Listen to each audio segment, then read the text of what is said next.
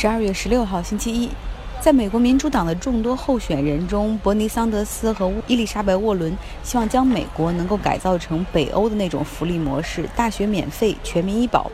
但却被剩下的所有人，包括民主党的那些候选人都批评说，美国不是北欧，这个行不通。三年前，那个时候，伯尼·桑德斯 vs 希拉里·克林顿。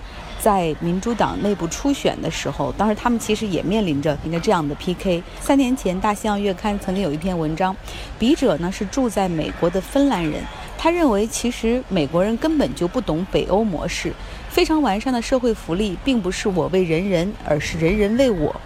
那么，感谢 Vivian 可以帮我们把这篇文章翻译出来，并且讲述给大家。美国议员伯尼·桑德斯仍然坚持要在美国推行北欧国家这样的社会主义乌托邦，他的支持者们因此很喜欢他。然而，希拉里·克林顿讲的似乎更合理。他说：“我们不是丹麦，只是美国的优势在于他为企业家和企业们提供的自由。”让人意想不到的是，桑德斯和他的支持者们像被小孩子一样对待，被看作心地善良却太过天真。许多美国人眼中的北欧人也是如此。我是芬兰人，七年前来到美国。尽管现在我是美国人，但在鸡尾酒会或者讨论时，又或者市民大会以及报刊评论上，最常听到美国人说的是：“我听说北欧国家就是这样，因为这些国家都很小，他们都是同质性高的保姆式国家，大家看起来相似，想法也趋同，都来自同一个大家庭，因此他们愿意牺牲自我来帮助邻国。但是美国人之间没有这种亲密关系。”因此，他们也不会为了共同利益而牺牲自己。这也就意味着，美国人永远不会像北欧人那样，愿意为社会福利支付更高税收。因此，当伯尼·桑德斯或者其他任何美国人提起拿北欧国家作为美国的典范时，人们都会认为他们生活在梦想之城。在美国看来，北欧这种同质的利他主义的模式简直是幻想。北欧国家他们是为了自己才这么做。北欧国家会给所有人，尤其是中产阶级，提供高福利，这会帮助人们节省大量时间、金钱，免除不必要的麻烦。这也是美国不能理解的地方。我自己在芬兰时是中产阶级，我所缴的所得税也没比我现在在纽约高很多。北欧国家比美国消费税高，这是大实话。总体而言，他们的税收高于现在的美国，富人交税比较多。但是以我自己为例，交税后我会获得的福利很多，近一整年的带薪产假，每生一个孩子都能享受这种福利。如果孩子爸爸或者我打算继续在家多待段时间照顾孩子，每月也有一小笔收入，最长两年，孩子可以去我们付得起的一流的日托，去全世界最好的 K 十二之一的学校上学，大学研究生免费，基本免费的世界级医疗，伤病假可休一年，同时享有部分工资。在北欧人看来，桑德斯的提议没有一丢丢的疯狂之处。多年来，所有北欧国家一直如此。但是，等等，大多数美国人可能会说，这些政策之所以能在北欧实行，是因为这些国家间关系亲密。如果真是这样，挺不错的。但是，并非如此。北欧人都知道不是这样。他们和地球上其他人一样自我，也不喜欢某些同胞。这就像其他国家人们的政治观点会有分歧一样。就同质化而言，比起美国，现在在瑞典出生的外国人比例更高。之所以北欧人还恪守这个福利体系，是因为总体而言，这么做更受益的不是国家，而是每一个北欧人。那么，这些社会主义保姆式国家势必会在创业精神、企业创新方面付出代价吧？我常听说，北欧国家没有乔布斯，没有通用汽车公司，也没能在医学上取得重大突破。美国的企业家、科学家及其他创新者都改变着世界，而北欧国家缺乏冒险，工作不够努力。在第一次民主党辩论大会上，在回应桑德斯大赞北欧福利时，希拉里·克林顿就暗示了这一点。他说：“说到资本主义，我想到的是那些小公司，因为政府为人们提供了机会和自由，鼓励人们为自己和家人创造更好的生活，这些小公司才得以创立。”我想，议员桑德斯说美国不平等确实有道理，但我们不是丹麦。我也喜欢丹麦，但我们是美国。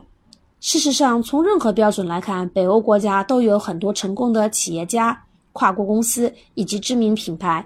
就瑞典而言，仅举举个例子，有一家 H&M、Spotify 流媒体音乐平台；丹麦有乐高、嘉士伯啤酒以及世界上最大的药企之一诺和诺德公司。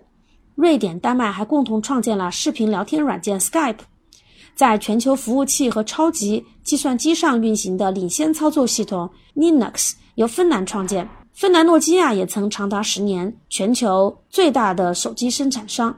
新兴电玩。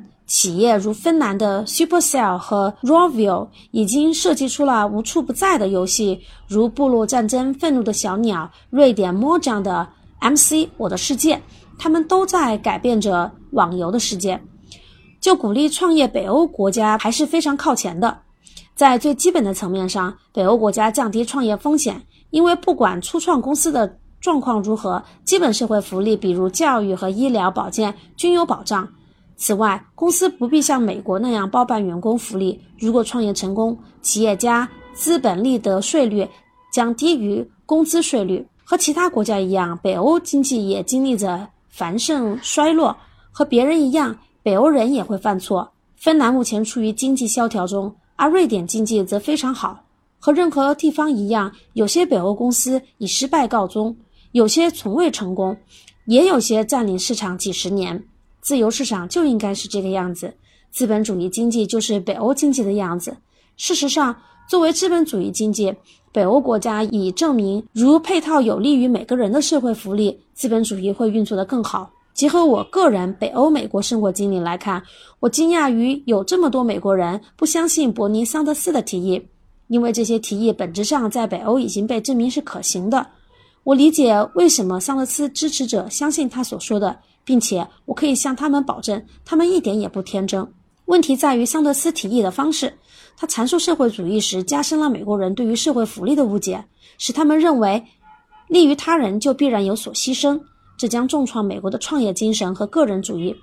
但实际上恰好相反，北欧这么做恰恰是为了人们自己，这也是未来的趋势。在这个越来越多人创业或者做短期项目的年代。当全球竞争要求所有人都能应付经济动荡时，每个国家都需要保证他们的国民能享受教育、医疗以及其他支持他们、使他们有能力去冒险、尝试创业并建设自己小家和国家美好未来的能力。这就是与时俱进。美国人痛恨社会主义以及样样都管的大政府，没错。事实上，作为芬兰人，我很骄傲，并常常乐意提醒我的美国朋友们。芬兰人和苏联打了两场恶战，就是为了让芬兰免受社会主义的影响，保持自己的自由和独立。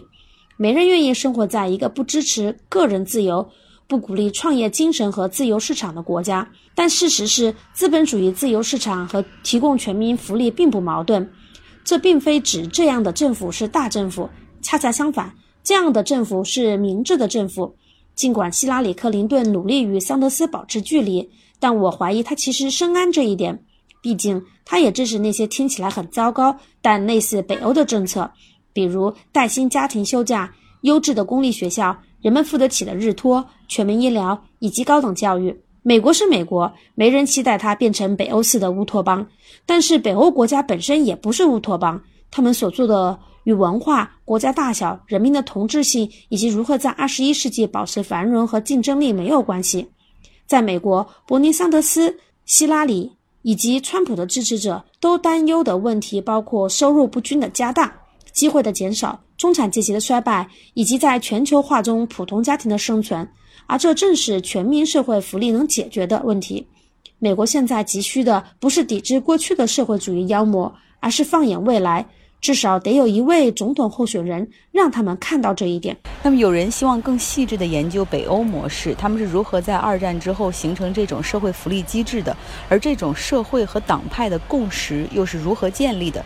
有兴趣的话，可以留下你的邮箱，我有一份差不多五十页的英文报告可以甩给你看。我现在正在浦东国际机场的休息室里等待着回旧金山的飞机。那么。期待回到美国那边，再把更多的故事和见闻讲给你们。